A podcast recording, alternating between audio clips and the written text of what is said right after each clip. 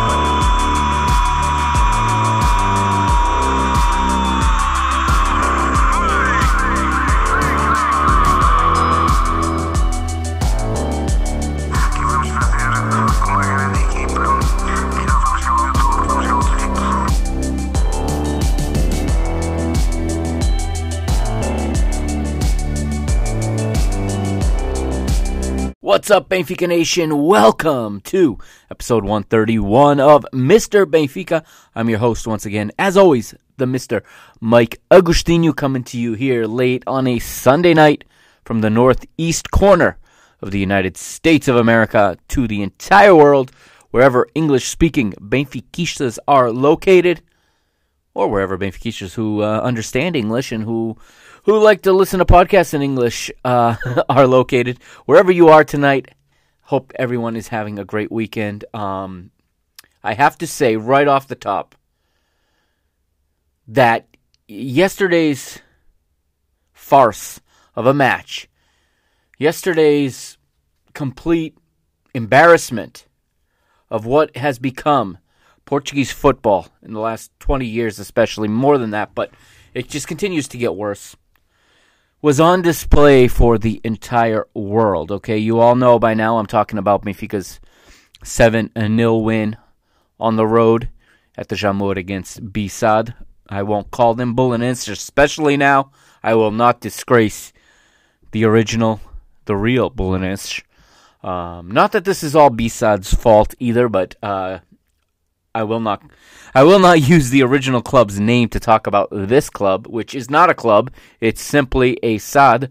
And, well, I think they kind of were victim of their own their own uh, structure here because there is nobody to advocate for them. And, well, while I don't blame them entirely for what happened, I know a lot of people do.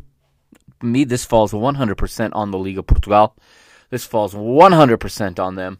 This falls just on the ineptitude of of everybody running football in Portugal. Yeah, the FPF may be off the hook on this one, but they're no better. Let's let's not uh, let's not ignore the fact that they wouldn't have come up with anything better either. Okay, so really, the FPF and the Liga Portugal are just a disgrace right now. I've said this before, but they continue to prove it right.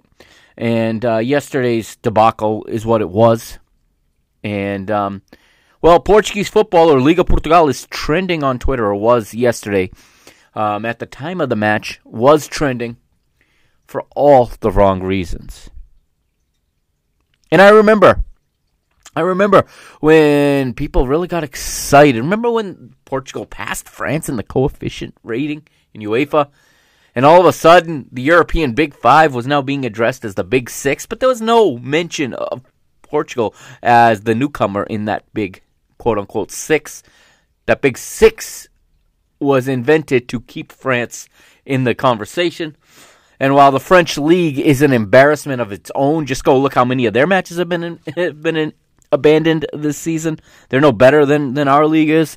Really, it should just be a big four because there is a universe of difference in class, in professionalism, in organization. When you look at the Premier League, the Bundesliga, especially, and then you look at the Liga bwin Portugal, the Liga Portugal bwin that we play in. And uh, there need there needs to be an absolute just overhaul and pardon the pardon pardon the phrase because it's a political phrase and it's not meant to be, but it is the epitome of what needs to happen in Portuguese football. The swamp needs to be drained. Literally anybody in charge in Portuguese football right now should be reevaluated for their position. This is an embarrassment. And if you don't believe me, just Google Benfica today. We're we're on the end of a lot of this because we look like the bad guys. So I did that for you for everybody. I went into my Google machine and I put in Benfica. Here's what comes up just what comes up off of the top, okay? The world's media outlets finally talking about our club, not because we put in good matches against Barcelona or because we put in a good 70 minutes against Bayern Munich. No, no, no, no, no. The world is talking about our club because we beat nine men 7 0 in a 45 minute match, essentially. ESPN headline today Portugal league match abandoned as COVID outbreak reduces Belenenses to nine players. See, they use the. This is why I feel bad for Belenenses. That should say B-SAD. I know they don't know these things at ESPN. They don't cover this league very closely. They have no idea that this is not Belenenses that we played against. No matter how much the league insists that they are Belenenses, they are not Belenenses. They are B-SAD. They're Code City Blues. Call them what you want, but they are not Club Football Belenenses.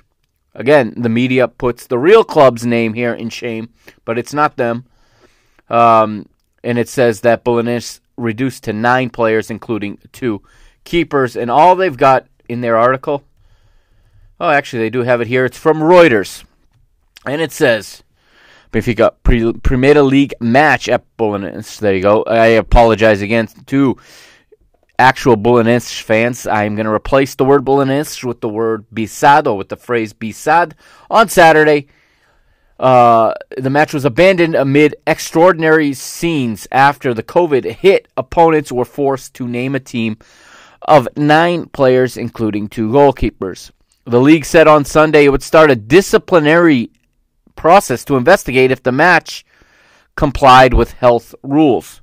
Benfica took advantage of their numerical superiority to rack up seven goals by halftime before Bisad returned with only seven players for the second half.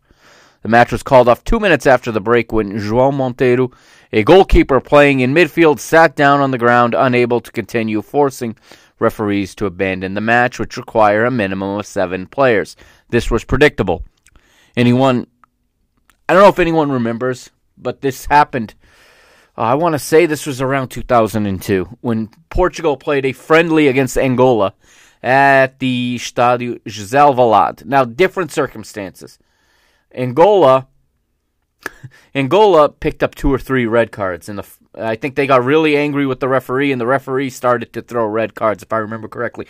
I mean, this was 20 years ago almost, so it's hard to remember, but I do remember Angola got down to eight or nine players in the second half, and suddenly they re- they made their subs so that they would be out of subs, and then players started to sit down and claim an injury, and they would come off, and the match ended up being abandoned. This was a match I think that was to celebrate I don't know if it was to celebrate Portugal's qualification to World Cup 2002. I don't remember if it was to celebrate. Um, I think it was a celebration for the Angolan community actually in Lisbon, uh, because there were more Angola fans in the Alvalade that day than there were Portugal fans, and that was what they were treated to. This this reminded me so much of it, even though the circumstances again completely different. But once they came out, first of all, I didn't think they were coming out at, at halftime. Um, very hard for commentators, whether it's in English or in Spanish or even in Portuguese, if they're not at the stadium to have any idea what's going on. But Belenenses, there I go again. Apologies. Bissad took an extremely long time to come out, um, to come out of the team rooms at at halftime, and came out with only seven players. So now they started with nine. So they came out with seven. And as soon as they came out with seven, you knew this someone was going to go down with an injury, and we were going to call this a match. Uh, you know, within minutes. And what probably was happening was the the officials for the for BSAD probably were scouring the rule book up and down to see exactly what they could do to end this match without maximizing fines, and that's why they took the mat they took the pitch for the second half. And as soon as the you know it kicked off, it uh, it ended. Uh, I feel for the four thousand or so Benfiquistas who were there. There was I think two BSAD fans in the stadium. That's all the camera caught a glimpse of. Uh, the overhead shots are just depressing. There's literally nobody there. Um, tickets were very, very overpriced. Nobody cares. Clearly, the league doesn't care. BSAD doesn't care about that. They need their their payday, um, and you know, the entire supporters were were were sque- squeezed into a corner of the Jamor really sad scenes actually. And uh, they got a whole 45 minutes of 11 on 9 football to watch before it ended. Continuing with this uh, uh article here on espn from reuters it says the match was called off okay forcing one positive te- following one positive covid-19 test in the squad earlier this week a total of 17 cases were reported among BSAD players and staff um, club president Rui Pedro Soares told a news conference on Saturday before the match. BSAD players shared a message on social media before the match that said football only has heart if it is competitive. Football only has heart if it is really sporting. Football only has heart when it is an example of public health. So what you see there is a PR department trying to to save face here. Um, I think there's this I'm not going to get into it. Okay, so basically, um, Soares told reporters that he had unsuccessfully asked the authorities for the game to be postponed.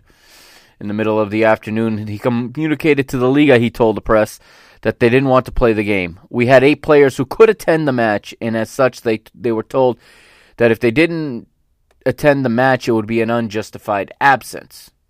That's the story on ESPN. What are they saying in other parts of the world? So, in Brazil, on Globo, their biggest media outlet. Headline came up also on this uh, Google search, and it says, "Com surto de Covid, Bulan." There we go again, saying Belenenses. Okay, again, I apologize. I'm going to try to balance between quoting these sources and just not using that name. So, uh, again, I will translate this into English in just a minute, but the headline is Com surto de Covid, uh, BSAD tem goleiro na linha e goleado uh, pelo Benfica em jogo que termina com 46 minutos. What that means is so with an outbreak of COVID, BSAD has a goalkeeper on the pitch. They actually had two goalkeepers on the pitch and are blown out by Benfica in a match that ends in 46 minutes. Reading on. Uh, their further talk was o campeonato português viveu um dia surreal com surto de Covid-19 no elenco. Elenco is the Brazilian term for the the roster or the the we'd say the plantel in, in our Portuguese. O Belenense conseguiu escalar apenas nove jogadores contra o Benfica no estádio do Jamor em Oeiras, entre eles dois goleiros, um atuou na linha. Uh, o time de Jorge Jesus fez 7 a 0 no primeiro tempo, mas a partida foi encerrada no início da segunda etapa porque o time portanto, ficou com apenas uh, seis atletas em campo. So, in English, the, the Brazilian reporting is that the Portuguese championship lived an unreal or surreal day with an outbreak again of COVID 19 in the roster. Like I said, that word elenco that they use. Uh, BSAD managed to dress only nine players um, against Benfica. Uh, two, two goalkeepers um, in one I guess uh, in the on the pitch. I thought I was understanding that there were two goalkeepers on the pitch and one in goal. Um, either way, it doesn't matter. I mean, it's ridiculous that it, it got to this. Uh, and then it says Jesus' team wins 7 0 in the first half, and the match is ended uh, shortly into the second half. In Spain, Marca also has us there on their on their headlines. This comes up again. Just Google Benfica, and in Spanish on Marca's front page, el partido de que nunca se debió jugar. They use the Portuguese word vergonha mundial in Portugal. So they use the Portuguese word there, vergonha, instead of vergüenza, um, in quotations. And basically, what that means is the por- the match that should have never been played, embarrass global embarrassment in Portugal or worldwide embarrassment in Portugal. The uh, the author of this, who it doesn't even say who wrote this, um, but he says at the beginning, he says, ¿Qué, es esto? Soy el único que no, que no entiende que, que porque nos ha plazado el partido. He's saying, what is this? Am I the only one who understands? Am I the only one who does not understand why this match was not uh, postponed? And he says, el club de, de Bernardo Silvas uh, refleja a la perfección uh, la indignación con el suicidio en el Besad Benfica. So it says the former club of Bernardo Silva, um, you know, makes basically takes advantage of the indignation and um, you know makes the most of this of this uh, situation. They have some highlights here, but then the part I want to say is what's left here at the bottom. Uh, and when the match is is over, they get they hit the na- nail on the head here. Spanish uh, media outlet Marca. They say ahí fue cuando Belenenses, aka Besad, dijo basta. So this is where this is talking about the second when the two teams came out for the second half. Here's where Besad said enough. El intermedio se estaba demorando más de la cuenta y saltó al césped con solo siete jugadores. Okay, so he, they noticed, and we all saw Bisad come out with only seven players. Okay, and they took their sweet time, as it's saying. Um, they they took much longer than usual, and only seven players took to the pitch. Anybody watching knew what was going to happen next. Uh, Marca notes that Antonio Montes and Diego Calila um, uh, stayed in. It, oh, it says here. Uh, Antonio Montes y Diego Calila se, quedar, se quedaron a los vestuarios. So Antonio Montes and Diego Calila stayed in the changing rooms. La jugada parecía clara, fingir una lesión o forzar una expulsión para participar el final, o precipitar, excuse me, el final del partido. Así fue. João Monteiro Nada más reanudurarse el partido, se tiró al suelo y obligó al árbitro Manuel Mota a suspender el partido. El daño estaba hecho. Portugal se avergonzó de su fútbol. And it says everything seemed clear. Fake an injury or force a, a force a sending off to precipitate the end of the match, and that is what happened. João Monteiro goes to the ground and uh, he forces the referee to end the match, and it's done. And Portugal, you know, embarrasses themselves, no doubt, with this. And again, just absolute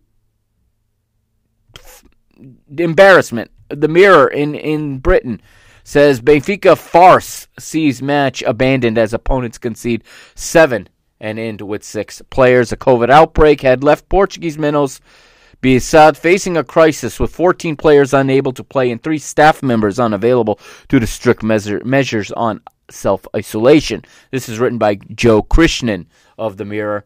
And uh, he says Portuguese football descended into farcical territory on Saturday night after Benfica's match against Belenenses had to be. So, there I go against Bissad had to please media stop calling them Belenenses. Liga Portugal stop calling them Belenenses. They're Bissad.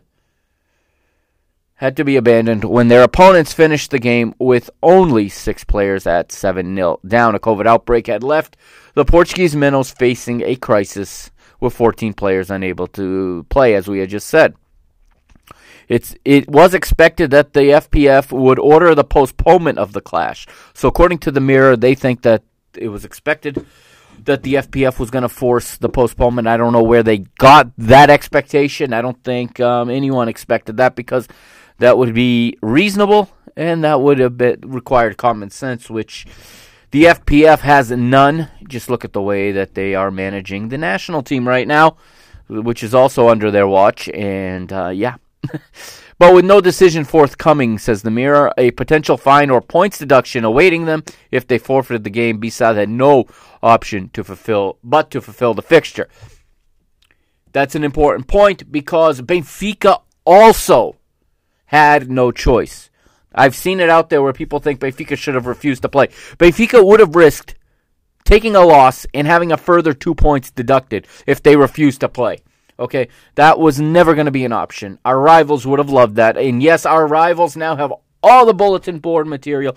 They go to their allies in the press, and we are going to be absolutely slandered in the Portuguese press, in the world, and through their allies in the world press, we're going to be slandered for some time for this, as if we had anything to do with this. We did everything we had to do. We took the pitch, we played the match. I disagree with anyone who believes we should have scored one goal and then passed the ball around until until they ran out of players. That's ridiculous. That's even more farcical. I don't like how our club's name is being mentioned in this light.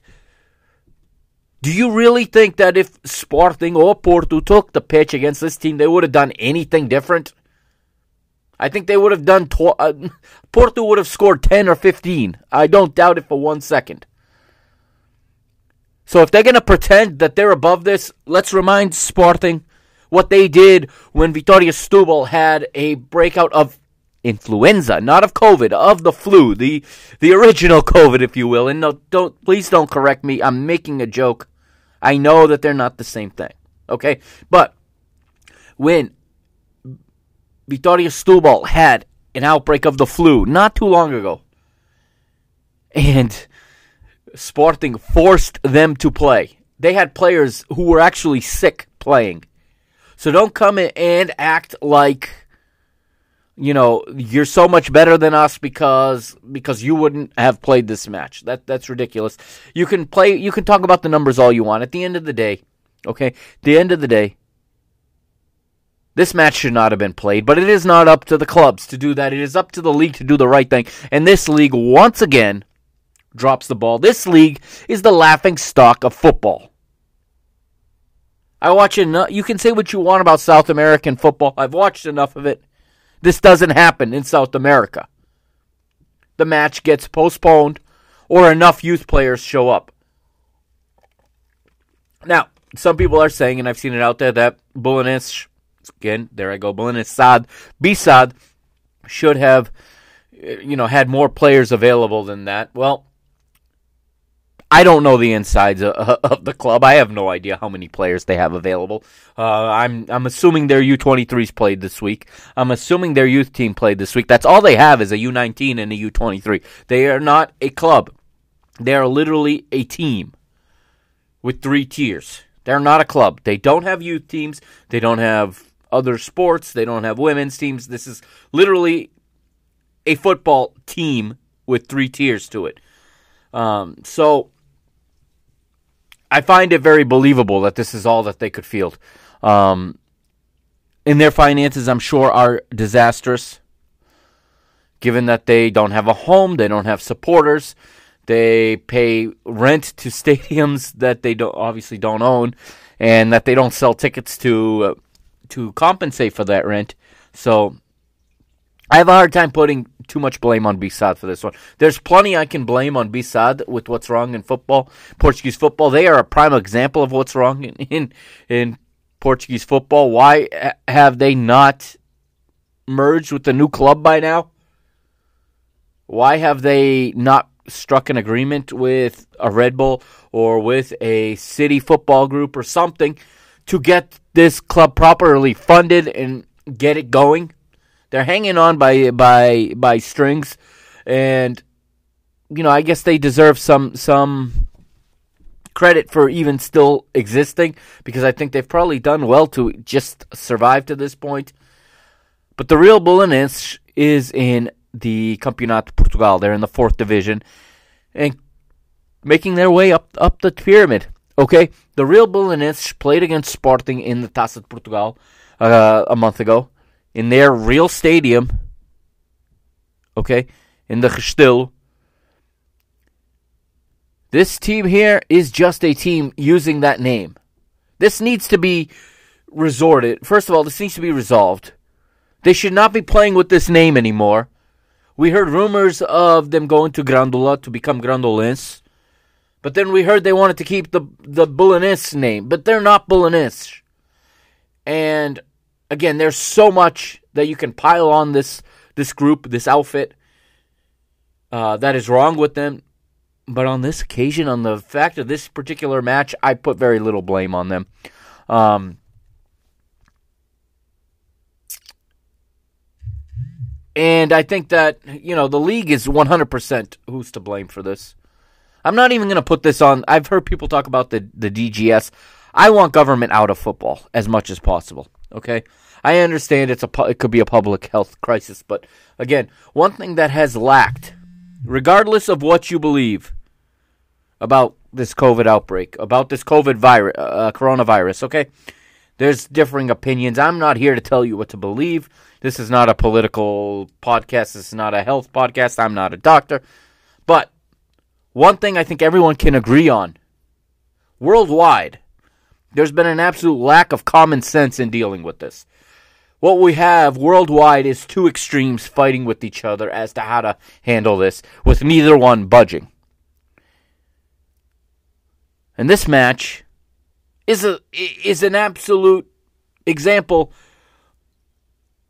of extremes not budging. Common sense came did not come into this equation at any point. Okay? Common sense was never used in what to do here. The rules call that the match would have had to be rescheduled within seven days, I believe. Why? Who knows? There's no reason why it couldn't be moved to the new year, to why it couldn't be moved there's a couple tentative dates that would have worked. The weekend of the Taça da Liga Final Four could have been a tentative date, and if Benfica are there, then you move it again, but at least you have an opening there.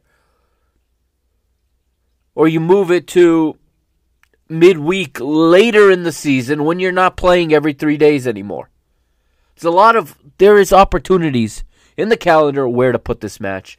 Once again, the league drops the ball on this one. I wanted to close up with this. Uh, it says from the first. This is I don't like this. Again, this is what's now coming out of this is that we are made to look like villains here, and it says from the first whistle, it promised to be a long minute, a long ninety minutes as the for the hosts. As Benfica show no mercy to their stricken opponent. Okay, enough with the. Uh, I don't blame them, but I don't feel sorry for them either. Okay, again, there are rules in place okay? There are measures in place that clearly don't work. But I'm not going to sit here and feel sorry for them either, okay? But if I had a job to do, they went out and did it. They're not there to be charitable. The Guardian, I'm sorry, the Mirror goes on to to break down the 45 minutes of the match. I'm not going to even talk about the 45 minutes. You can find the score line anywhere you want. Uh, Darwin had a hat trick, two for Seferovic, one for one for uh, Rafa, and one for Weigl, if I'm, my memory serves me correct. Uh, more articles. Sky Sports says coronavirus Benfica match abandoned at 7 0 as Corona hit. There they go, using that word again. But I'm going to say Bisad reduced to six men.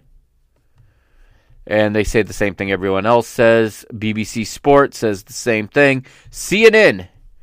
CNN, my least favorite of all media outlets. I despise CNN. One, they, I despise everything about them. But here's what they say: Benfica match abandoned after COVID hit. Opponents left with six players. Again, making victims out of everybody as if Benfica were supposed to just go over there. And I've heard people say that Benfica should have played 9 on 9. That's stupid. That's not even ridiculous. That's stupid.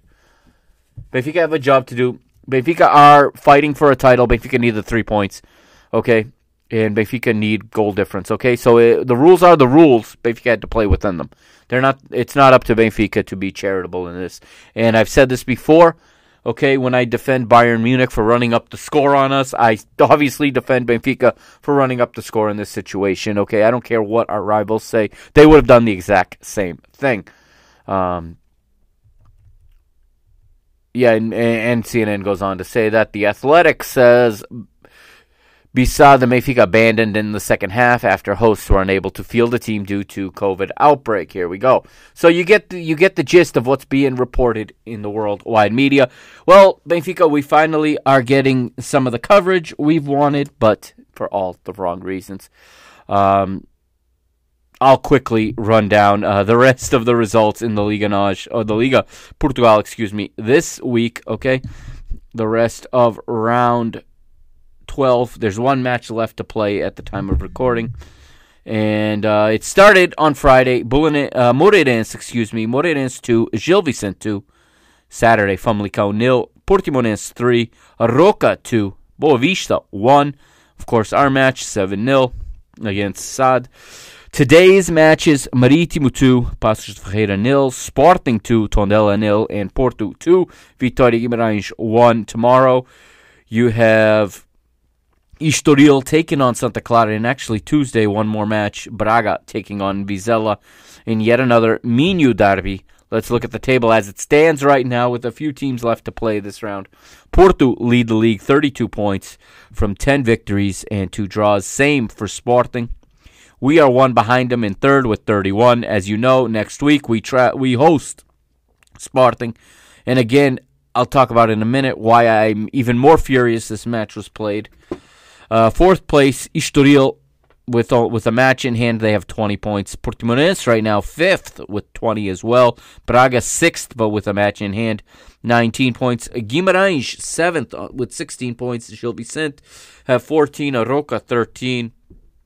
Tondela 10th with 12. Boa Vista and Paços de Ferreira 11th and 12th, respectively, with 11 points each. Famalicão have 10 points. They're in 13th. Also on 10 points is Marítimo and Vizela. Moreirense now in 16th with 9 points. Bisad 17th with 8. And Santa Clara with 6 in the bottom of the table. Okay, so next week's fixtures before we move on. All right. Friday, Portimonense host Porto in basically a Porto B versus Porto A team uh, Porto A matchup. So we all know how that's going to go. And then the big one, 4:15 p.m. Eastern time here in the United States. That's 9:15 Lisbon time, Friday night. Benfica host Sporting, and I'm just hoping and praying that our team does not have another outbreak like we had last season. And we go into that match missing key players, and we start this cycle all over again like we had last season, where which ended up being our demise. Four straight games where we dropped points, while our players, you know, in groups of three or four, five, whatever, were were you know testing positive and actually dealing with the virus. Whereas in this outbreak, for the most part, from everything I'm reading, these players are all asymptomatic. So it's just a matter of a test. But um, Last year, we were very sick. We were forced to play. Another reason I don't feel sorry. Okay. Another reason the Portuguese league is a joke. Okay. And uh, Benfica had every right to go out there, and, and I wish they had scored more, to be honest with you, because, um, listen, we've been on the other end, and nobody felt sorry for us. Okay, so Benfica Sporting, the big one, next Friday.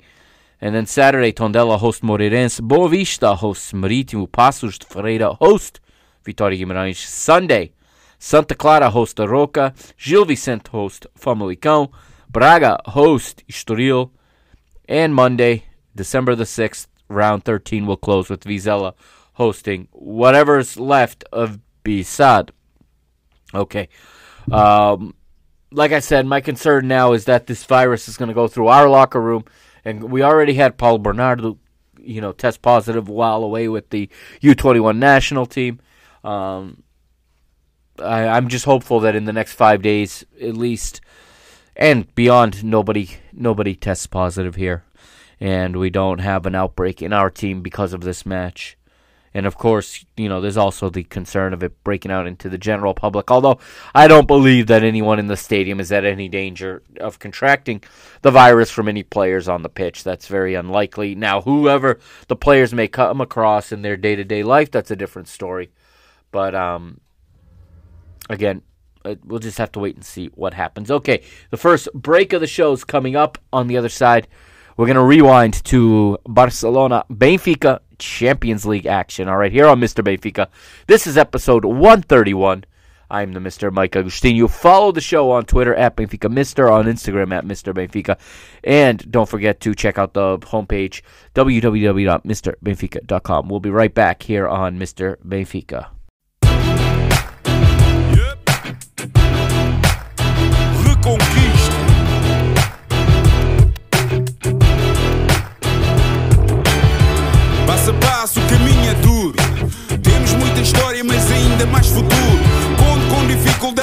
Jornada sofrida. A glória da vitória tem que ser bem nutrida. Na reconquista do que é nosso por direito. Que não fico por fazer o que podia ter sido feito. Se queres a nossa força, sabes que estamos contigo. Em casa ou fora, nós somos o eterno abrigo. Sabes que estamos contigo. Nós somos o eterno abrigo. Ouve a nossa voz, o querer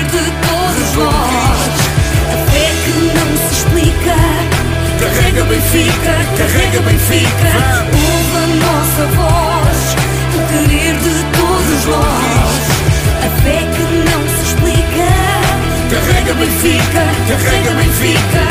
Ouve a nossa voz, o querer de todos nós. A fé que não se explica. Carrega Benfica, carrega Benfica.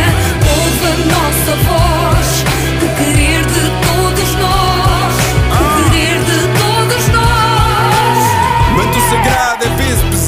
Não o carregas sozinho, em cada esquina há um vizinho. Sente o carinho do Algarve até ao Minho, o vermelho pinta a tuga e é isso o teu colinho.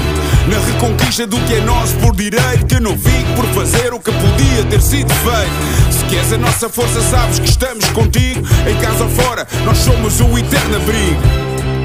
Sabes que estamos contigo, nós somos o eterno abrigo. Nossa voz. O querer de todos nós. A fé que não se explica.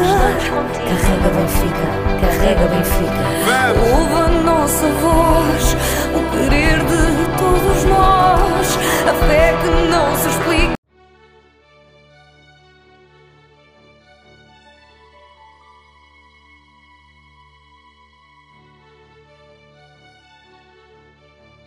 Welcome back to Mr. Benfica, episode 131. All right, you hear that anthem, you hear that music, that means one thing Champions League football, and I'm happy to say we are still alive in the Champions League this season, this 2021 2022 edition of the UEFA Champions League. It's match day five, and we're at the historic Camp Nou in Barcelona, and in front of what is actually a small crowd of 49,572, 5,000 of which were traveling Benfica supporters. Uh, Benfica took on Barcelona in what was Xavi's debut as Barcelona manager in uh, Champions League or in Europe. Um, had he, having uh, just picked up his first victory in his La Liga debut, beating Espanyol uh, the previous weekend in the Barcelona derby. So uh, a lot of pressure on both sides, really. Um, I thought, okay, I'm going to be fair here. I thought that uh, JJ did quite well in this match, um, given what he had. So I'm going to rewind a little bit here, and I know, and those of you that follow me on Twitter and that have listened to the, the show for some time know that uh, I don't always agree with the manager, right? Um, and a lot of times I agree with most of you in what you're saying, but there was an outrage that at least I was seeing on Twitter and on other social media platforms or in other, uh, you know, in, in just watching news interviews and whatnot before this match when the lineup was dropped.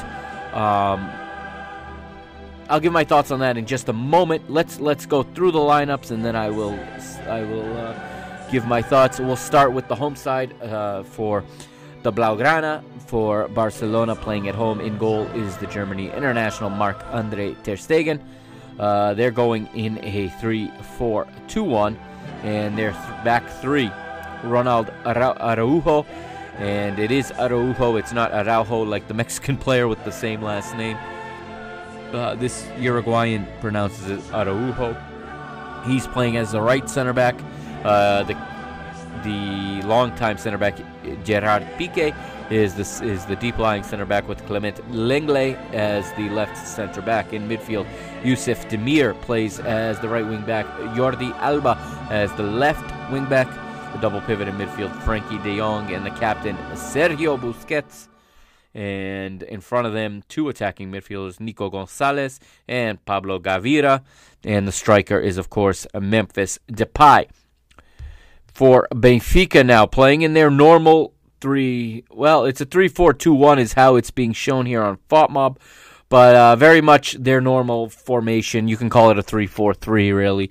Um, this upset a lot of you.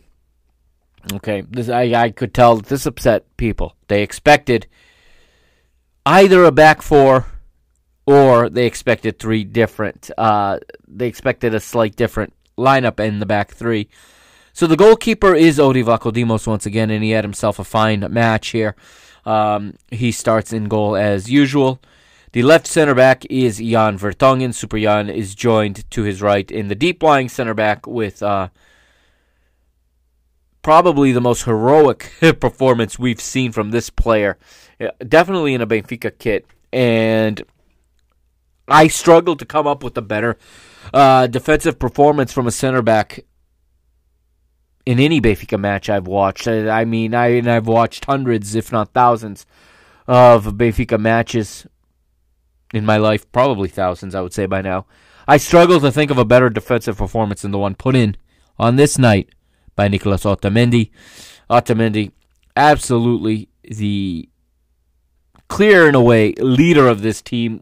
Armband or no armband, this is the guy that has turned this team from the absolute mess it was at the end of the Bruno Lage era to what it is today. At the today, not a single Benfica, Benfica player quits on the pitch. Not a single Benfica player quits on their manager. Even when they play poor, they play to the end. I owe a lot of that, or at least I um, I point that change to the arrival of Nicolas Otamendi. And I do stay I do feel validated because when he was signed, I felt like the only person who was happy about it. And he's not a player I liked beforehand. Um, I was never a Nicolas Otamendi fan, obviously, when he played for Porto. I was never a Nicolas Otamendi fan with certainly not with Man City. I don't support Man City, so I wouldn't be a fan of his there. Um, with the Argentina national team, okay. Uh, but when we signed him, you can go back and listen to it. It is there. Go back to the episodes in early season three, in late summer, early fall of 2020, and hear my reaction to the signing of Nicolas Otamendi. I said he brought something that this team lacked. He brought fight. This is a guy who's not afraid to stand up for his teammates. Our club doesn't stand up for itself most of the time. Our club allows media, opponents, media directors at, at rival clubs to trash on us. Our club allows referees to close their eyes when it should be a penalty for us. Our club allows all of this. This player does not. And to this day, and uh, and we've we may have spent a hundred million or whatever, you know, 150 million or whatever since Jorge Jesus returned to the club. Nicolas Otamendi is the biggest signing and the most important signing, and probably the only reason JJ is still here. other than JJ's huge contract. But he is the biggest reason why we're competitive again. And man, was he awesome in this game against Barcelona. To his right, the captain. Again, I called this. I predicted this weeks, months ago.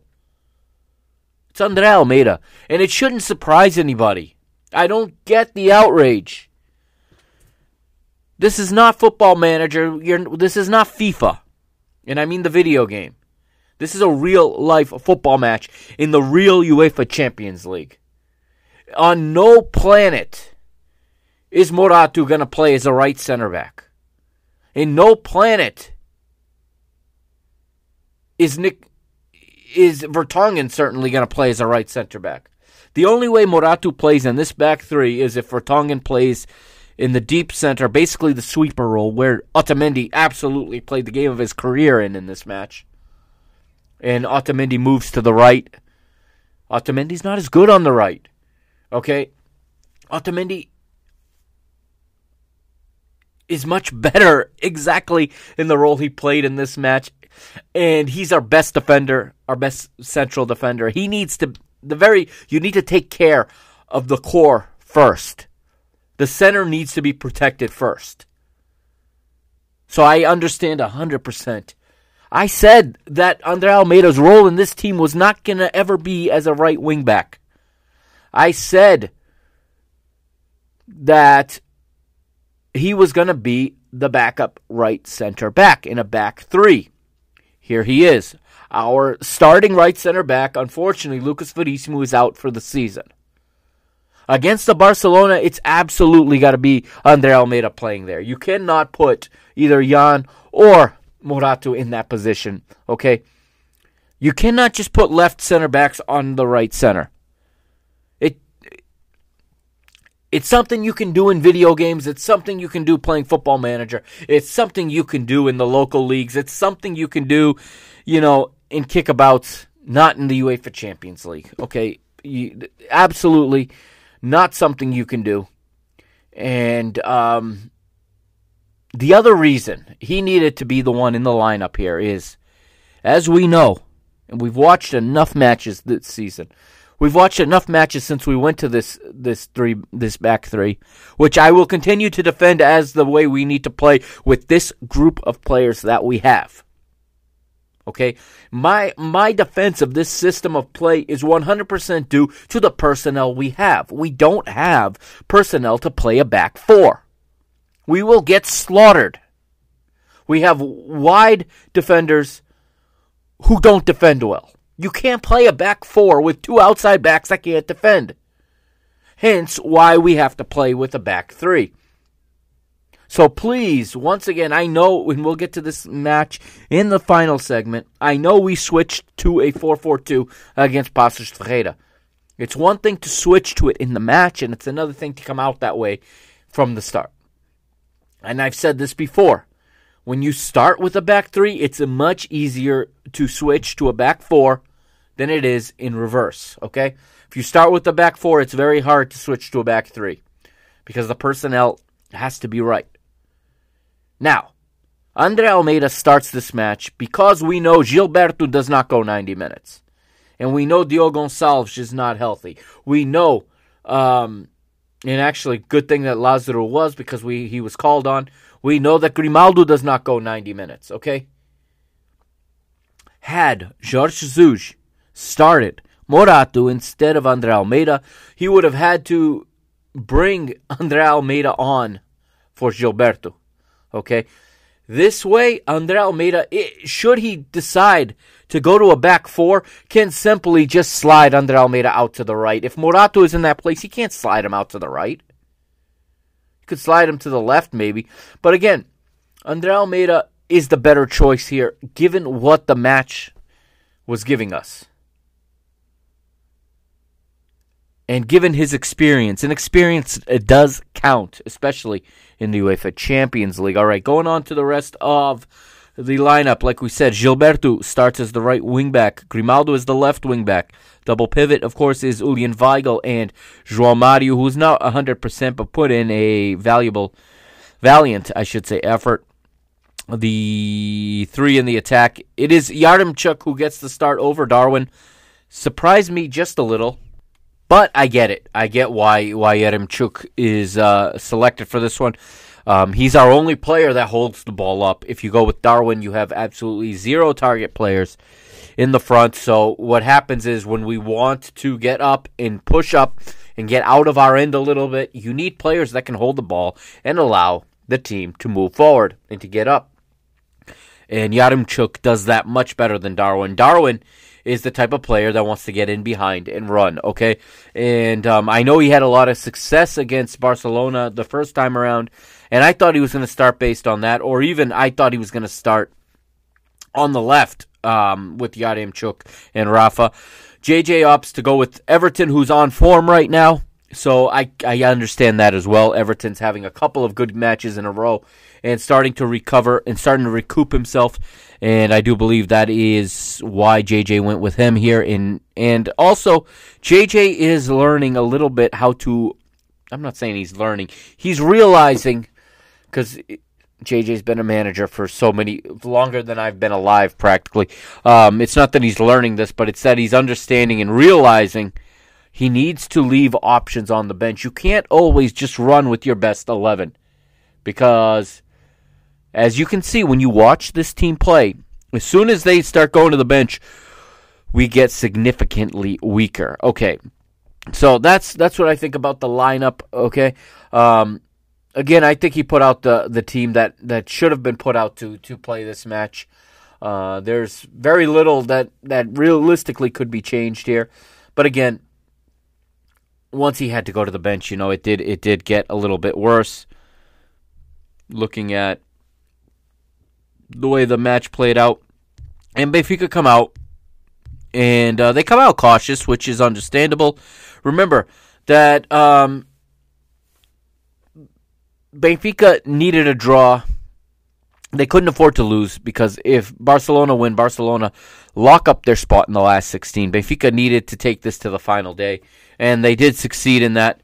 As um, the pressure was on Barcelona, but Benfica could not afford to lose. So they have you can't just go out again. I hear fans saying that eh, ganar, it's to win. Always. Yes, it's to win, but you have to win with a plan. It's not to just put everybody out there and everybody runs until they can't run anymore. And then you find yourself, you know, in trouble. This Barcelona team, you know, is going to give you opportunities to get in behind. They defend poorly. Yes, Xavi is in here. I have my doubts about Xavi as a manager, and these first two matches have very much um, strengthened my doubts. They have not they have not uh, changed my doubts in any way. Um, and then his post match, you know, comments tell me he's not ready for this position because he thinks Benfica played uh, came out and played for a 0-0, which if JJ was playing for a 0-0, none of those substitutions he made would have been made that way. Um, but again, Barcelona love to possess. They overvalue the possession and it looks like that's going to continue. Um, Barcelona's missing some important players in this, so that needs to be noted. Also, that that plays into Benfica's game a little bit. Uh, noticeable by their absence, Pedri, Ansu Fati, etc. Okay, Sergiño Dest is not in the starting eleven, and he brings a lot of attacking, you know, in a lot of pace to the attack for Barcelona, and I know he's the scapegoat often for this Barcelona side. As uh, no matter who the manager is, they keep insisting on playing him on his weaker side. But again, you lose a bit of of pace when you opt when you opt to keep Sergiño Dest out and you bring on uh, you bring on Yusuf Demir. Not so much the the paciness of of a Sergiño Dest yeah, maybe I just root for the guy a little bit more because he's an American. But hey, um, I think a lot of times he's unfairly scapegoated by Barcelona fans. And uh, well, Jordi, Jordi Alba returns, and uh, he was not playing in the, in the first matchup, but but uh, No, Barcelona had to go after it. The problem with Barcelona is they only know how to play one way. Benfica and JJ know that. They put out a lineup for the most part that keeps Barcelona in front of our back three. Okay, um, holding a deep, you know, playing a deeper lying defense, not playing up too high. Don't give them the chance to turn it into a foot race because we don't have the pace. They do, and uh, well, it, it, does note here that in the seventh minute, FotMob says that contrary to pre-match reports, Barcelona match Benfica's back three with Alba and Demir as wingbacks. Demir comes inside onto his left foot and shoots.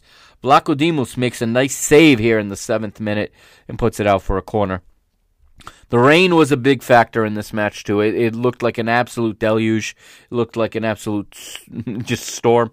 But I think that played I think that played a role, but I think it affected both teams because Rafa did never got going in this match, and a lot of that for me is due to the heavy pitch. Um, watching this match and watching it over, I don't see anything that Barcelona did to try to stop uh, Rafa. You know, Xavi again talked about Rafa in the pre-match. Uh, he was worried about Rafa. He was worried about Darwin, and and he talked about that, but I didn't see anything tactically that really made it different. Um, I honestly don't think Barcelona played all that well. Yes, they had a goal annulled in this one. They had a goal called back, but I'm not seeing any. A lot of people are all happy about how Xavi has has reinstilled the the identity. Okay, there wasn't a whole lot different in the way that they played than they played with Koeman at the Luge. The difference was was you know they caught a Benfica team that did not score in the in the ninth or eighth minute, whatever it was. That's the big difference in this match. The reason the first match looked the way it did is because Benfica scored early. And the way Barcelona play and the way they want to play and the only way they're willing to play is not suited for comebacks. It's suited for getting on the front foot, getting the lead, and then never letting your opponent have the ball back. That's how they won a lot of their major trophies. In all those years, with all the greats, Xavi included, Xavi, Iniesta, Messi, uh, you can you can include Eto'o, you can include Ibrahimovic, you can include Thierry Henry, you can include Luis Suarez if you want, whatever, whatever um, inclination whatever version of Barcelona you prefer of the last 20 years. How many come from behind wins did they really have? Very, very few. Because they are not designed to come back. Because they become somewhat easy to play against when you don't have to go look for a goal. Benfica proved that here. Benfica knew their opportunities were going to come. Benfica knew they were going to have opportunities on set pieces. And their best opportunity did come on a set piece. I mean, I lost count of how many times, uh, how many tackles and how many times uh, Nicolas Otamendi blocked shots. So Barcelona also created their opportunities, but a lot of the times, a lot of the blocked shots and a lot of the times that Benfica's defense came through was because, in part, Barcelona is very predictable. JJ's scouting team, whoever it is that's the performance analyst, whoever looks at, at Barcelona systems of play, and whoever prepared the the tactics for defending against this Barcelona team, did a very good job because mm, by and large Benfica were always there when Barcelona thought they had an opportunity. Their Benfica's players knew where to be defensively all match long.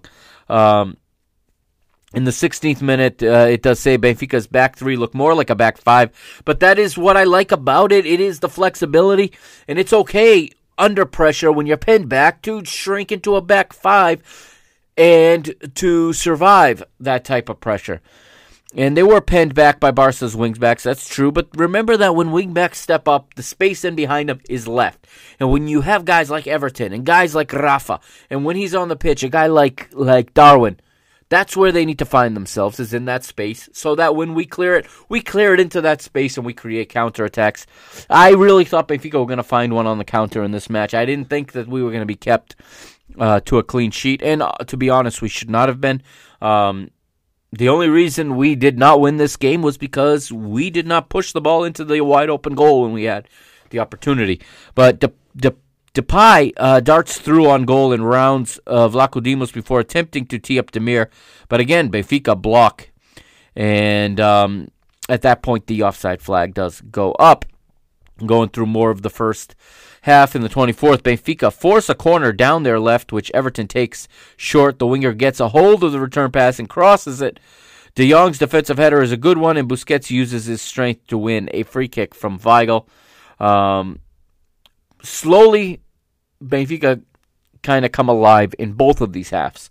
Uh, the game had a very even, I would say, a very even frequency if you look at it. Um, and what I mean by frequency, like the ups and downs were kind of even. The start of both halves, Barcelona came on the front foot and were pushing. Benfica was soaking up pressure. Benfica were absorbing it, were defending well. And then, you know, you hit the 20 minute mark of both halves, and Benfica start to come out and start to play, start to find their own opportunities. And I think that was the game plan. Um, and they start getting forward again. They get the ball to Everton has a couple nice plays in this game. Um, nothing comes of it, unfortunately, and then he has other plays that were not so good. But I think he he put in a respectable performance. In the 31st, it says that Gilberto shows a great touch to power past Alba down Benfica's right. He could carry on to goal for himself, but instead attempts to release Yaremchuk centrally and misjudges the pass. Barcelona gratefully sweep up.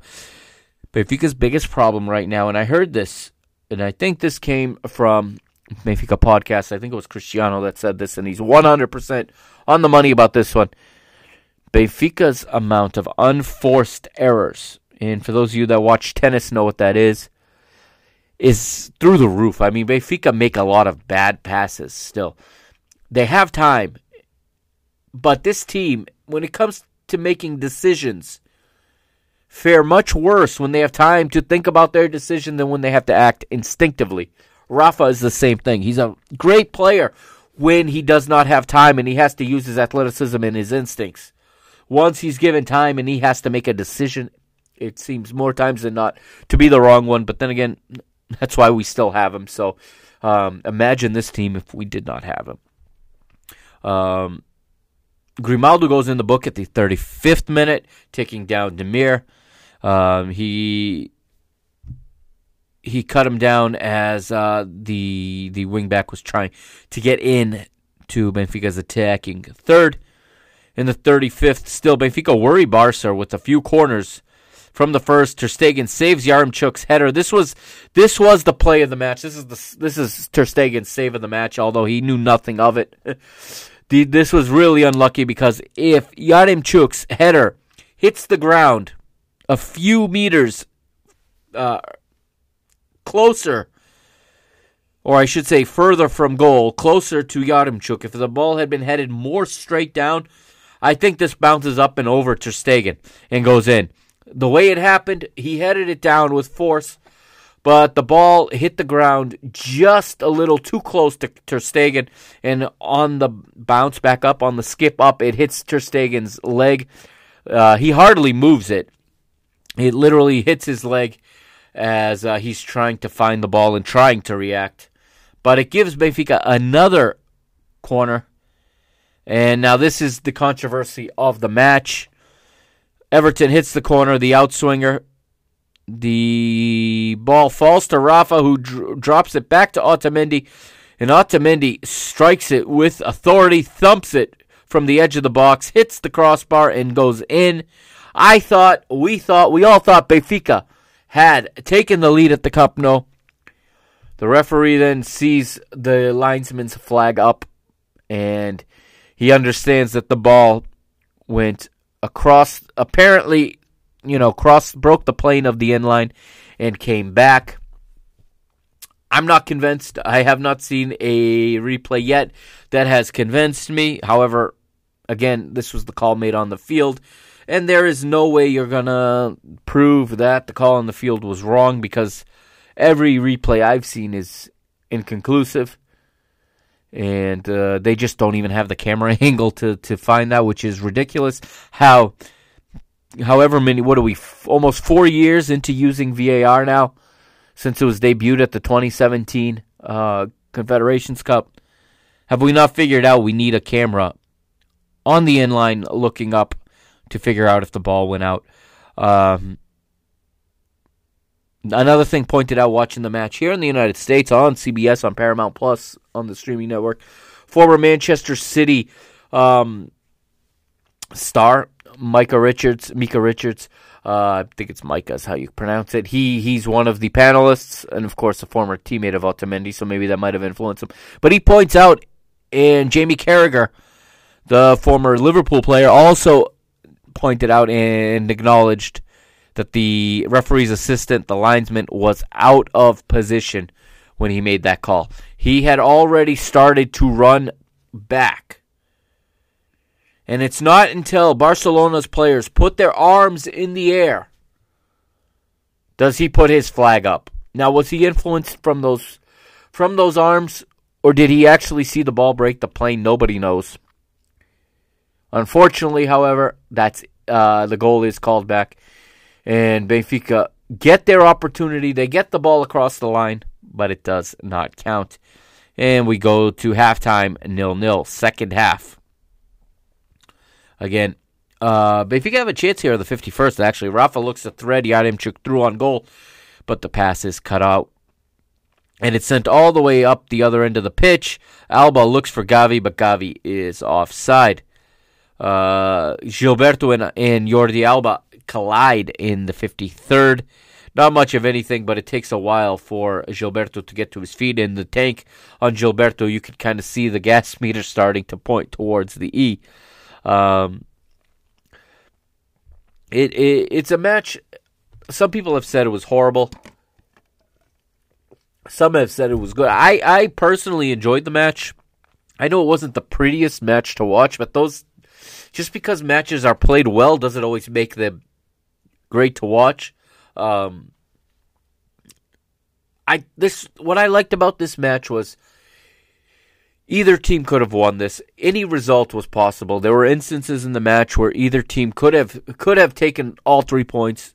There were mistakes made which could have cost either team uh, any points, and in the end, it was a a draw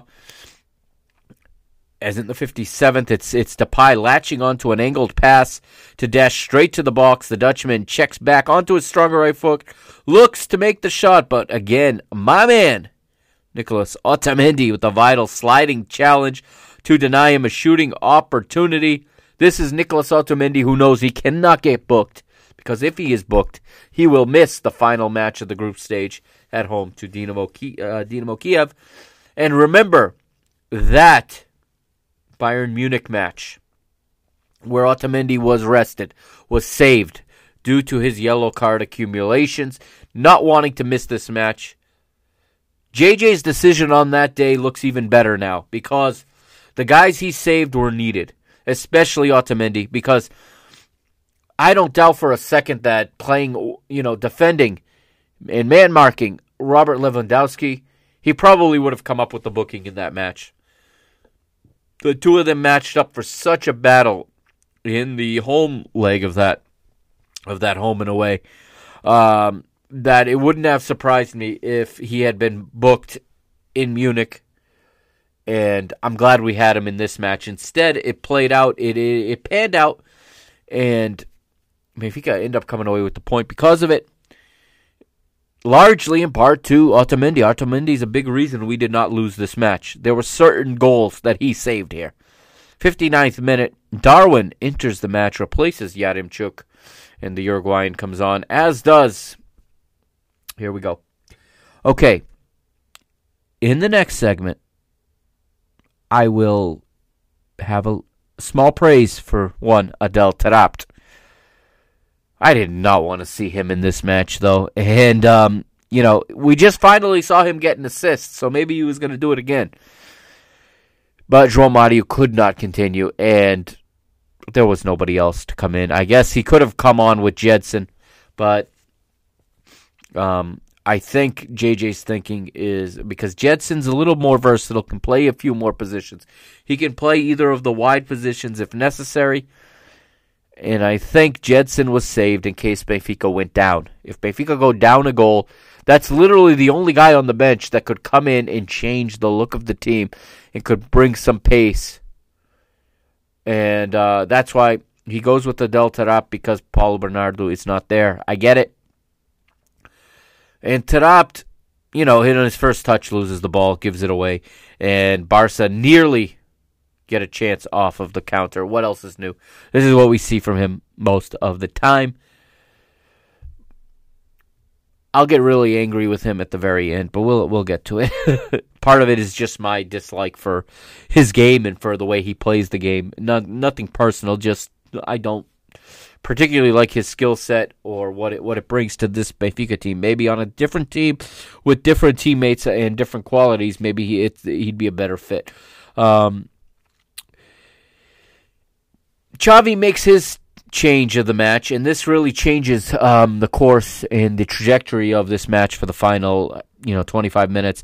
Ousmane Dembele comes on, replaces Yusuf Demir, and now I'm nervous. Um, we saw the kind of trouble that Grimaldo had in defending uh, Kingsley Coman and defending Serge Gnabry and defending uh, Ma- uh, Mane excuse me, not Mane, Sane um, with Bayern Munich. Here comes Dembele, that type of, of winger. Great dribbler, and he goes right at Benfica, giving us the jitters. And Jorge Jesus knows right away he's got to make a change. That's in the 69th. He nearly he nearly serves up a ball for for Depay that could have put Barcelona ahead, and Jorge Jesus wastes no more time and makes a great for me a good substitution given that there's 20 minutes left and Benfica seem to be running on very low fuel and uh, they need some assistance here. They need to help help to hold on to this result at this point. I know we want to go for the win, but JJ knows that the opportunity. I think he knows that the opportunity is going to come.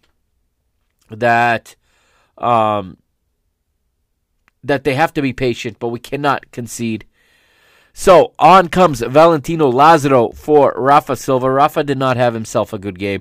Um, I think the conditions made it very hard for him to play. The heavy, soggy pitch seemed to have slowed him down, and his touches were not there with him that day. Um, he also brings on Pizzi for Everton. Everton, you know, gave you a decent effort, like like like I said, uh, but ha- it had been a long time since he'd been dangerous.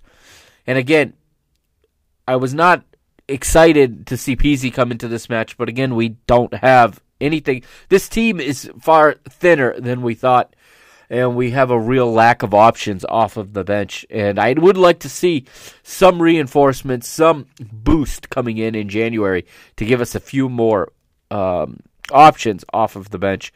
But the good thing about this was Lazaro slides into the wingback position, and Grimaldo pushes forward into an outside mid position or into an attacking mid position, really, almost as a forward, um, because he can still deliver a good ball. We saw against Ferreira that he is a threat from de- from set pieces. Uh, so I think JJ gets this one right on the, uh, you know, hits the nail right on the head here, and makes the substitution that needed to happen at that moment. And uh, Lazaro does actually do a good job of containing uh, Dembele he comes in, and we knew that that Grimaldo was tired. He would only play a little bit more. He uh, he was not going to be able to stay with Dembele in this one um, for the final 20 minutes. So it is a good substitution. Um, Benfica find themselves in a three on three in the 71st minute. Darwin shows a little too much of the ball, however, to his national team teammate Araujo and the Uruguayan for Barcelona nips in and brings the attack to a halt.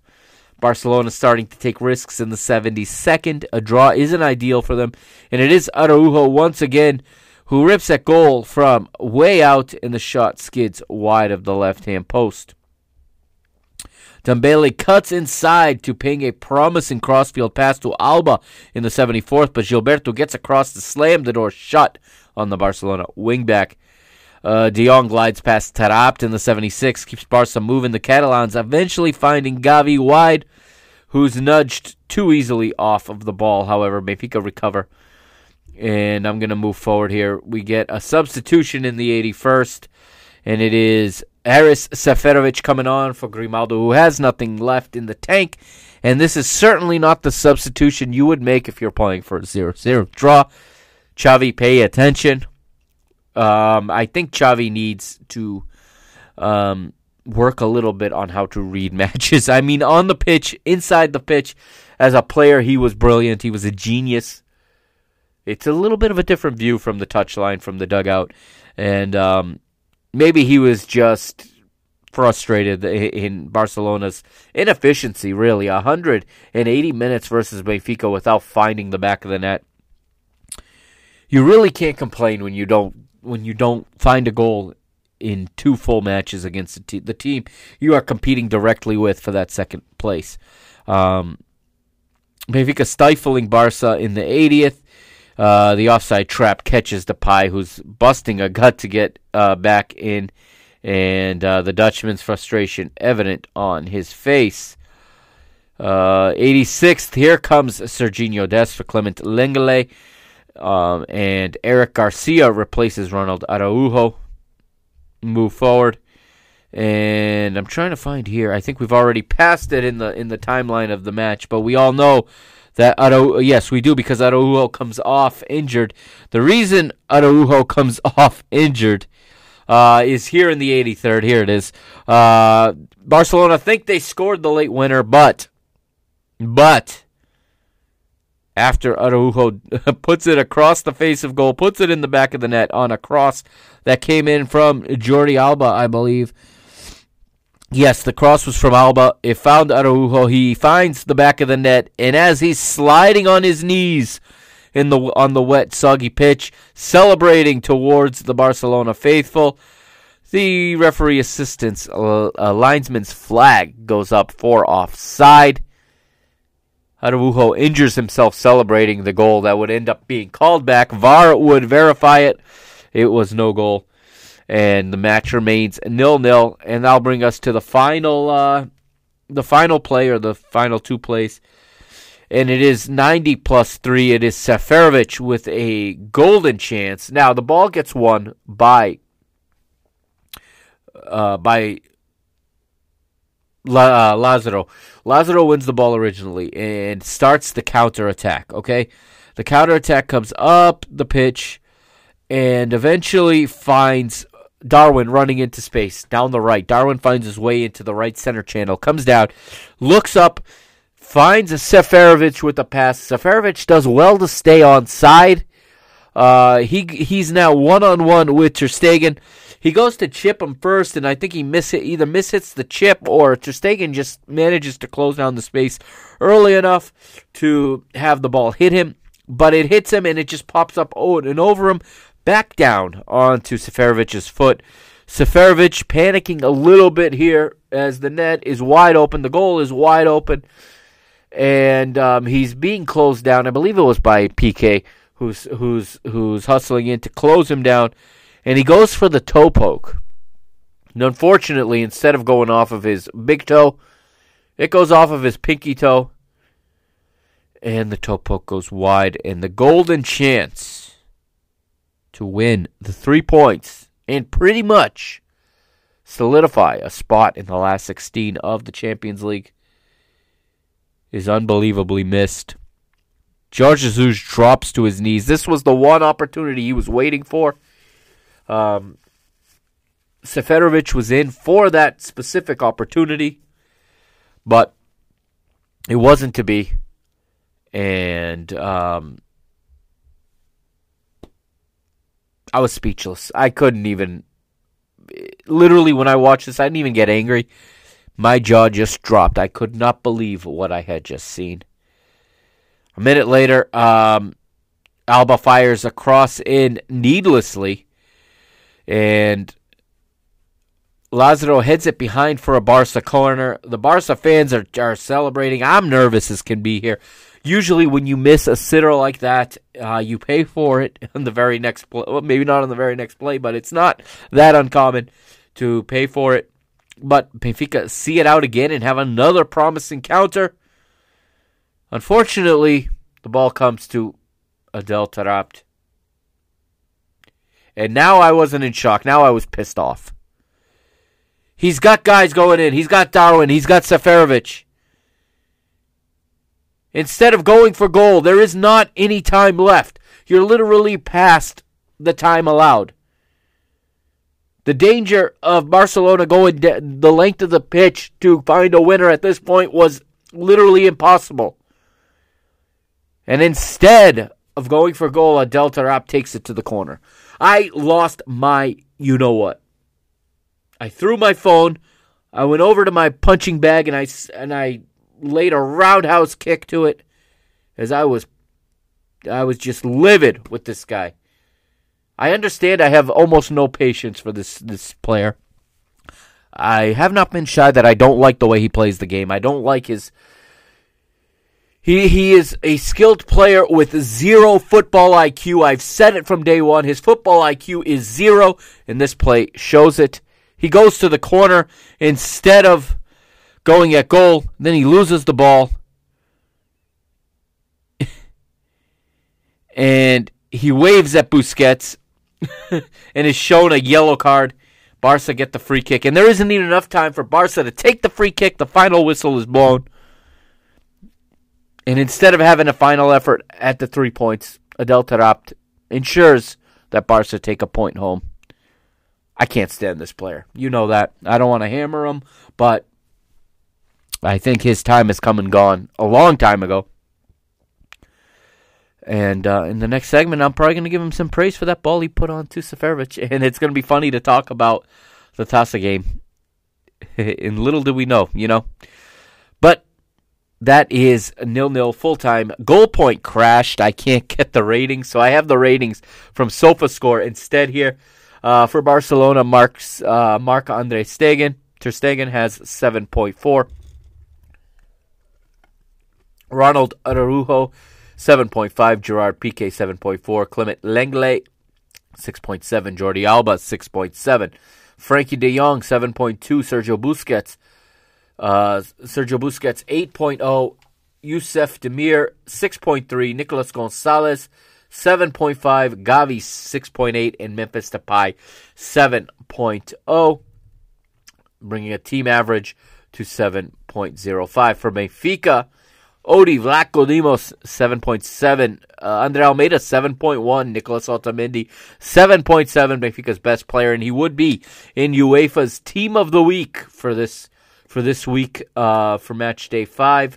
Jan Vertonghen 7.1, Alejandro Grimaldo 6.4, João Mario 6.7, Weigl 6.5, Gilberto 6.6, uh, Rafa 6.4, not his best performance. Everton 6.6, Yaremchuk 6.4 for a team average 6.69. So, the standings now. We can look at statistics as well, actually. Uh, possession, Barcelona 65% to 35% for Benfica. Total shots 14 for Barca, 7 for Benfica, but importantly, shots on target 3 apiece. This is why Xavi's theory that Barcelona deserved to win and this was unjust goes out the window. Both teams had 3 shots on target. You're only going to score with shots that are on target. Benfica were more efficient even though they didn't find the back of the net. They made more with less. Um, Benfica had 14 fouls to Barcelona's 13. I always like when Benfica win that category. It tells me they're working harder. They're they're not allowing, a, especially a possession team, to just touch it around them. Okay, Benfica had three big chances to Barcelona's two, whatever big chances means on SofaScore. Um, Barca did hit the woodwork once. Uh, Benfica three counterattacks to one and they got shots off of all three counterattacks. That's a good statistic to know. Barcelona doing what Barcelona does, completing 644 passes. Or I'm sorry, attempting 644 passes, completing 547, 85%. Benfica 348 attempted to 256 completed, so 74% for Benfica. Benfica attempted 21 long balls, or I should say, completed 21 long balls out of 60. Barca only completed five crosses out of 22 attempts. Um, Barca with 60% successful dribbles. But all of this is, you know, all of this is not something that leads to goals necessarily. And Barcelona, for me, is too married to this idea of how the game is supposed to be played. They they don't necessarily have the players to continue to play the way they did in 2006, 2007, 2008, 2009. Uh, Barcelona lost possession 166 times to Benfica 140. Barcelona did win the duels battle and the aerial uh, aerial battle. 79 257 in duels, 7 uh, 25 to 13 in duels in uh, aerials, excuse me, but tackles 23 apiece in tackles. Benfica 14 interceptions and 19 clearances. The end of the day, Benfica earned the result. It should have been a win. I don't think any Benfica is happy with this result. I'm not happy with it. I thought we should have won this one, given we had the. And JJ said it, and he said it right. We had the best opportunity of the match, regardless if we had more. We did not pick it up. So the table in Group E now looks like this through five rounds. Bayern Munich perfect, five goal, uh, five victories, no draws, no defeats, 19 goals for, three against, 15 points. Barcelona second right now with seven points. Uh, only two goals scored in through five matches. They really have very little to complain about. Benfica are third with five points, one win, two draws, and two defeats, five goals for, nine against. However, all nine came by the hands of Bayern Munich. So, uh, for whatever that means, take that uh, with a grain of salt. The remaining matches, of course, now will be on. Uh, it'll be, I believe, on December. Let's see here. The remaining matches will be in. It'll be next week. The exact date will be pulling it up right now for you. The exact date, the next matches will be the Groupie, Groupie, come on. Group E's final matches will be on the the 8th of December. Barcelona travel to Bayern Munich. Benfica host Dinamo Kiev. Benfica need to win and hope that Barcelona do not. I don't like that we don't rely on ourselves, but if there's any team to, that you want to rely on anywhere in the world, it is Bayern Munich. So it could be worse. But I have a real uneasy feeling about that. I don't know. Um, I don't know. The feeling has subsided a little bit since Tuesday because at the end of the match, I felt like Barcelona somehow were gonna. I just had a feeling they'd somehow go in and win at Bayern Munich, but maybe that feeling's kind of subsided as the days have gone on. But again, Benfica can only do what they can do, so they need to beat Dinamo Kiev at home. All right, final break uh, of the episode, and when we come back, we'll quickly recap Benfica Paços Ferreira Taça de Portugal round four. And as you probably know by now, we'll talk about the draw for the next round. This is Mr. Benfica, episode 131.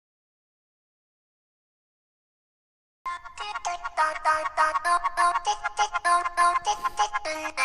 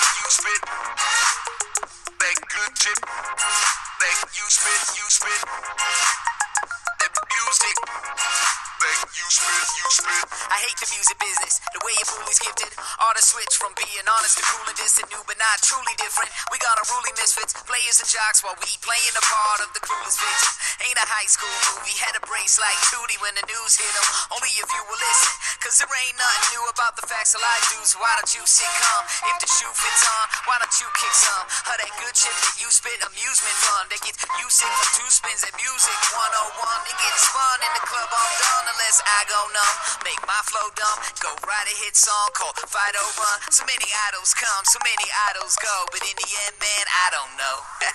yeah. And welcome back. Final segment of episode 131, Mr. Benfica. And we are in the Taça de Portugal, the Portuguese Cup, round four. Let's start by going around the cup and giving you all of the other results in this round. Okay, so the round starts way back on Thursday, November the 18th. Sporting at home to Varzim. Sporting wins 2 to 1 and advances to the next round. Friday, November 19th, Casa Pia 3, Farense 1. The Casapianos uh, advanced the historic club, making a historic run in this competition as they are having one of their best seasons um, in memory near the top of the second division and now advancing into the fifth round of the Portuguese Cup.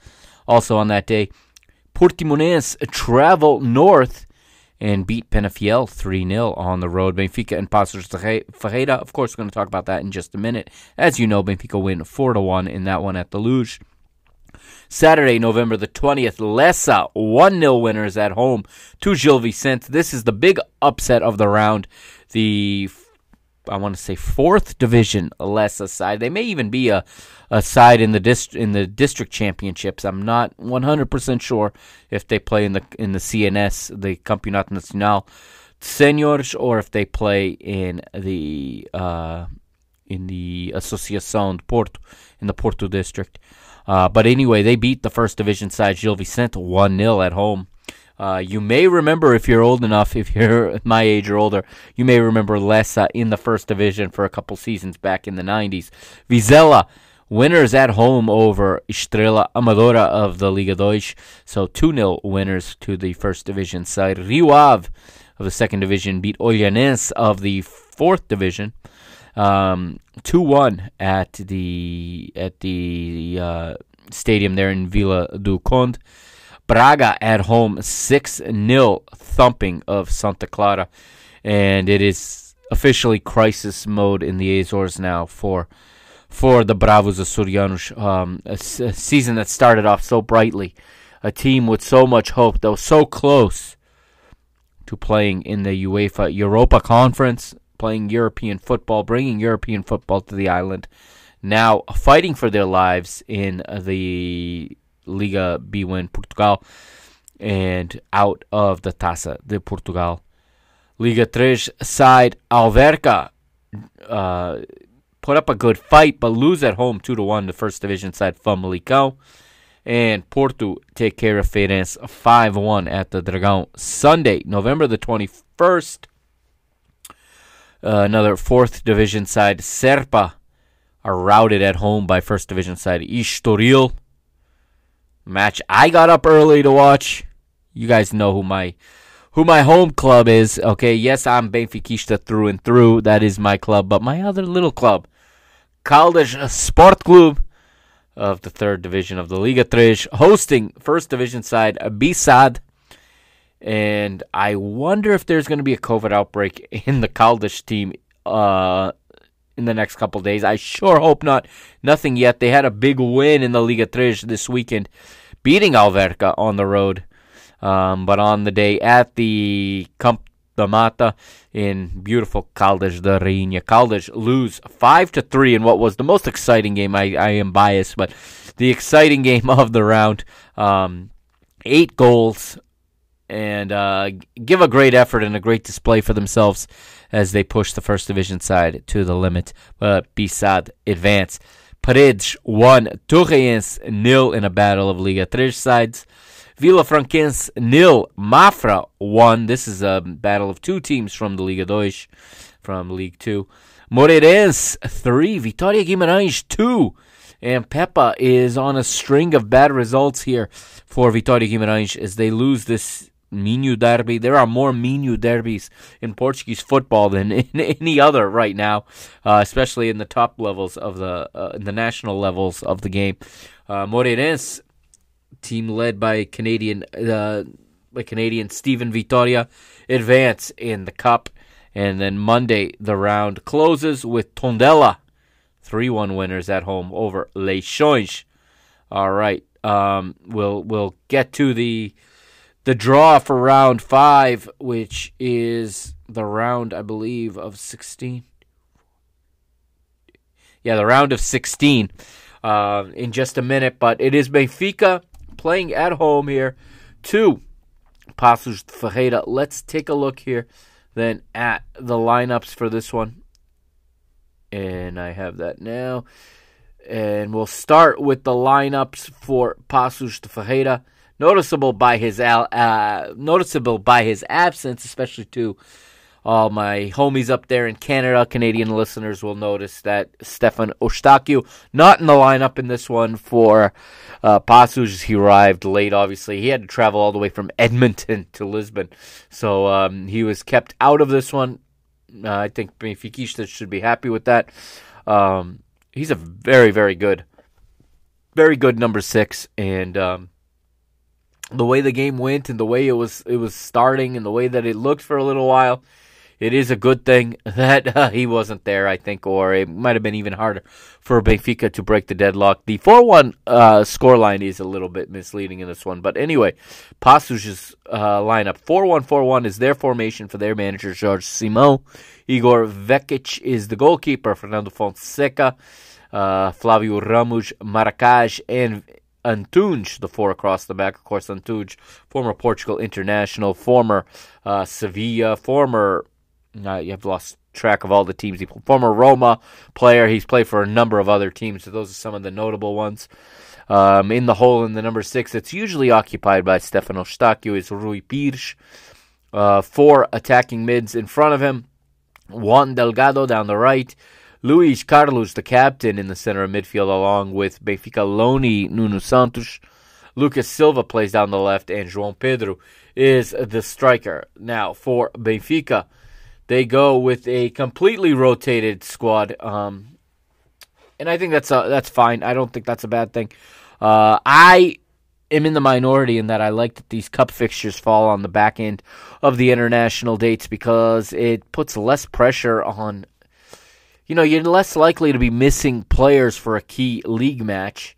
Uh, notable, of course, is Nicolas Otamendi not in the lineup. He had just played for Argentina 48 hours before kickoff. But for Benfica, the goalkeeper is Helton Leite, who gets a, an opportunity to play here. Three man center back pairing uh, Morato on the left, Jan Vertonghen central, and Andre Almeida as the right center back. Um, maybe a preview and a, a trial, if you will, for what JJ went with at the Camp Nou just a few days later.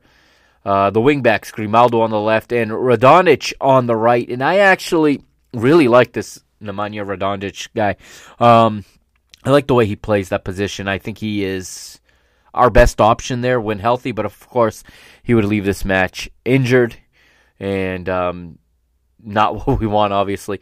The double pivot in midfield for this one was Weigl and Gedson. Important for Gedson to get some touches. And uh, SofaScore here giving him a decent rating. They rated him at a 7.3. Uh, and they're playing behind the attacking three of Rafa, Darwin, and Everton. Everton again with a goal in this one. He would uh, he would um, continue to improve, and largely probably the reason JJ opted with him instead of Darwin for the Barcelona matches. Darwin had an off night here against against Paços. So, um, again, I'm going to do this quickly because we've been going for a while. We're well over an hour now.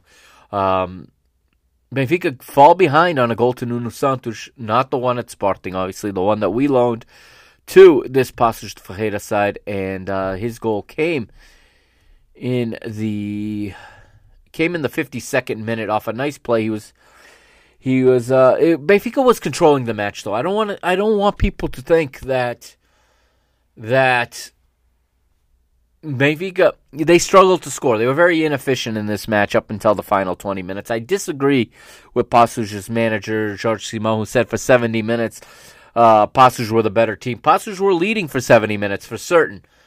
But I really believe, at least from what I saw, you know, Benfica were right there. Benfica created a lot of chances. Benfica squandered plenty of chances.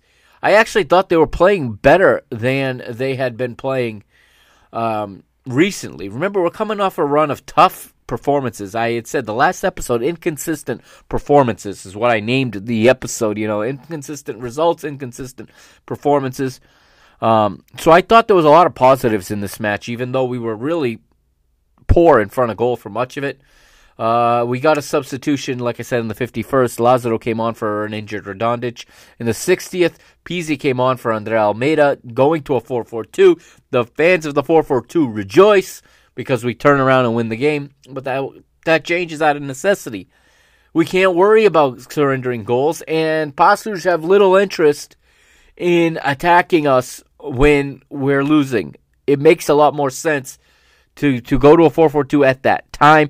Also, the players we had available, we someone had to be sacrificed, and it was going to be one of the center backs in that situation because of who we had available. So um, I get it, and it was a good, it was the right time to go to a 4-4-2.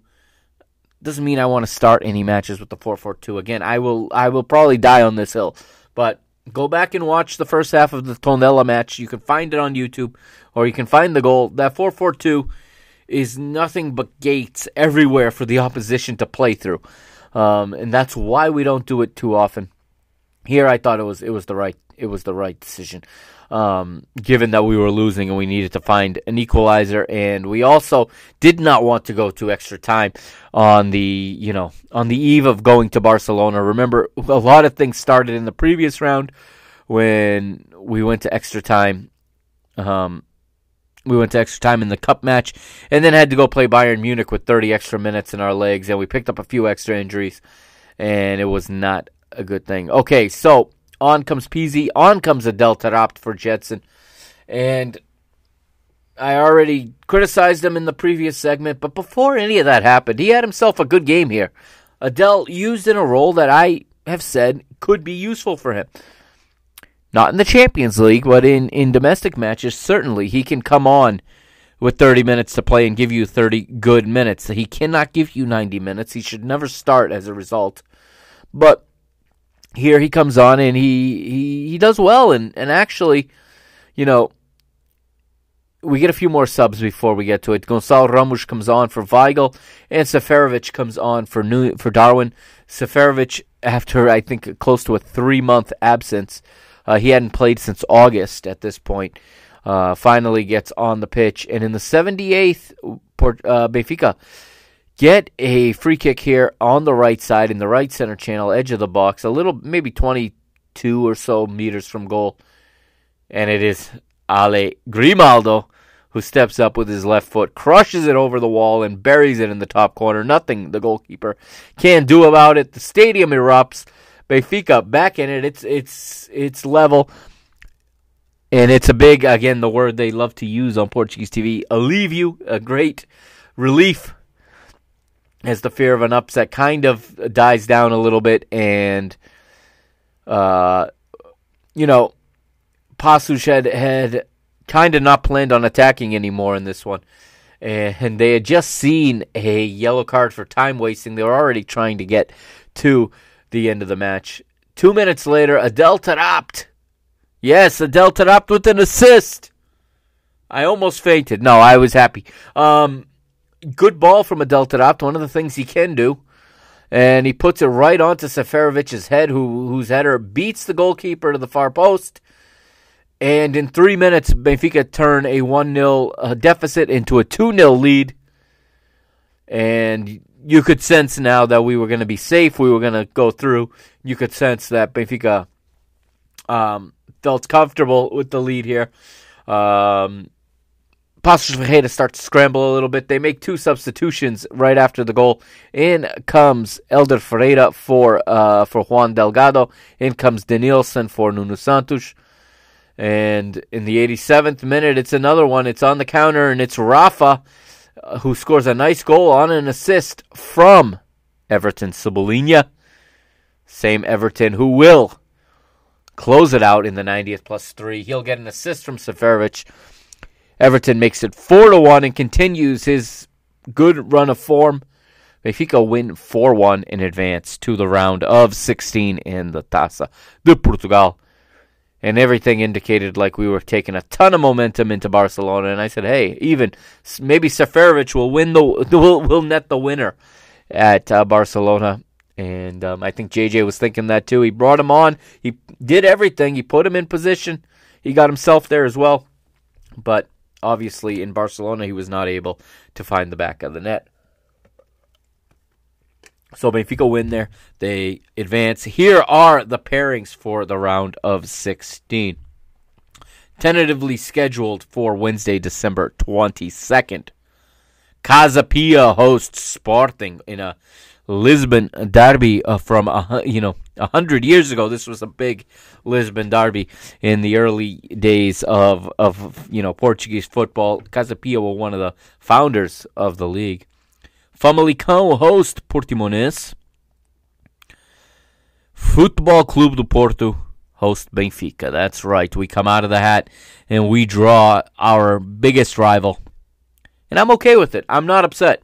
Some people are upset about it. You know what? I was I was not liking the way the past several years there were no matchups in any of the early rounds between the big teams. I was starting to think many people were pointing to the fact that it seems like it's being fixed for the big four to get to the last four every every year. And um, I liked I liked the idea of playing them. Unfortunately, it's three days before we visit them for the league. I wish it was in the reverse order. I wish it was three days after we visit them for the league. But on the positive side, it's almost like we get a trial run to go at Porto and try to see uh, where we can find some weaknesses in their game. I I think we match up with them all right. I think our staff knows what to do, knows where we need to be strong, where we need to stop them. The only thing I'm uh, I'm a little nervous about is you know there's only like a four day. Um, well, it wouldn't be a four day. Let me see. We there's actually more. I it's not a four day because Christmas falls in between the two matches. So it's actually going to be a little bit more time in between them. So, yeah, so there's a week in between the two matches with, with Porto. And once again, we have another Clásico against Porto on a Wednesday. So we do not see any Clásicos on weekends. We got our home match against Sporting this week on a Friday. And when we go to the ground for the for the Taça, it'll be on a Wednesday night, and when we go to the Dragão for the Liga, it will be on a Wednesday night. But that is the draw that we got elsewhere. Leça host Paredes, Mafra host Moreirense, Rio host B-SAD, Tondela host Estoril, and yet another Minho derby when Vizela host Sporting Braga. Right now, scheduled for Wednesday, December 22nd. And that, my friends, is going to do it for episode 131. Mr. Benfica, thank you for bearing with me here. Again, I apologize as always with the irregular schedule. My work schedule now is absolutely insane. My goal is to get an episode out once a week. Um, I say that here at 9:53 p.m.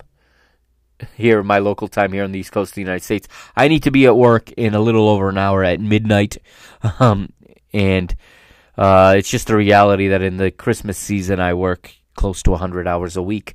Uh, but I will see what I can do and try to get to you again uh, next weekend with more content. And I'm going to try to squeeze out some time again to get a women's team update before they return to play next week. We'll have to wait and see. Um, but that is my, my big goal now that this episode has been recorded. So again, thank you for your patience. Thank you for listening. Um, it's always a pleasure to turn on this microphone and talk Benfica, even when it's not the best of things to talk about. And this was surely one of the more unusual weeks that the club has ever had. But uh, listen, we're one point out of first place in the league. We're two points out of making the last 16 in the Champions League, and we have the opportunity in the next round of the cup to not just advance but to take out one of the favorites. So we'll see what happens. Okay, Uh, Benfica next in next in action, of course, again Friday, December the third, versus Sporting Club Portugal. If I can get on Friday night after the match, I will do that. If not, it'll be sometime Saturday afternoon, probably. Uh, but I will definitely be recapping that one for you. But until then, enjoy uh, the rest of your week. Have a great week. Um, also, want to wish a happy Thanksgiving to everybody listening in the United States of America. We just celebrated Thanksgiving this past Thursday. Those of you that follow me on Twitter saw my tweet where I said I am thankful for Nicolas Otamendi. That remains. Uh, that is still true. But uh, again, happy Thanksgiving to the U.S. Uh, listeners, and um, we're we're on, we're on the way. We're going. That closes the month of November for Benfica. Now all we got is the the month of December to close out 2021. Can you believe it? We're already here at the end. This is going to be a major major month for Benfica. Two matches with Porto, a match with Sporting. This match, this match, this mar, this month, excuse me, could really dictate where the season goes from here. We said that a year ago. It didn't go well um, because of a outbreak of COVID. I believe it was in December of last year. It might have even been in January. But uh, this year, you know, we can really, really get the train going in the right direction, get it on the right track, and see Benfica start to take a, the lead here. Tough matches, of course two trips to the to the Dragão. But I think this team is ready, and I think this team is confident. They should be confident. Um, they should they, they should play these matches with no fear, and hopefully, you know, it's going to be a real fast month, being a holiday and everything. But uh, hopefully, at this time next month, we'll be talking about a red hot Benfica. But until then, all right, this is episode 131, like I said. The Mr. Mike Agustinu signing off. Don't forget, follow on Twitter at Benfica Mister, on Instagram at Mr. Benfica, and I'll see you next week. Benfica, Força Benfica, we are Benfica, Tamu 38. E Pluribus Unum. All the hashtags, I just read them all off. All right, I'll see you next week. Have a good week, everybody.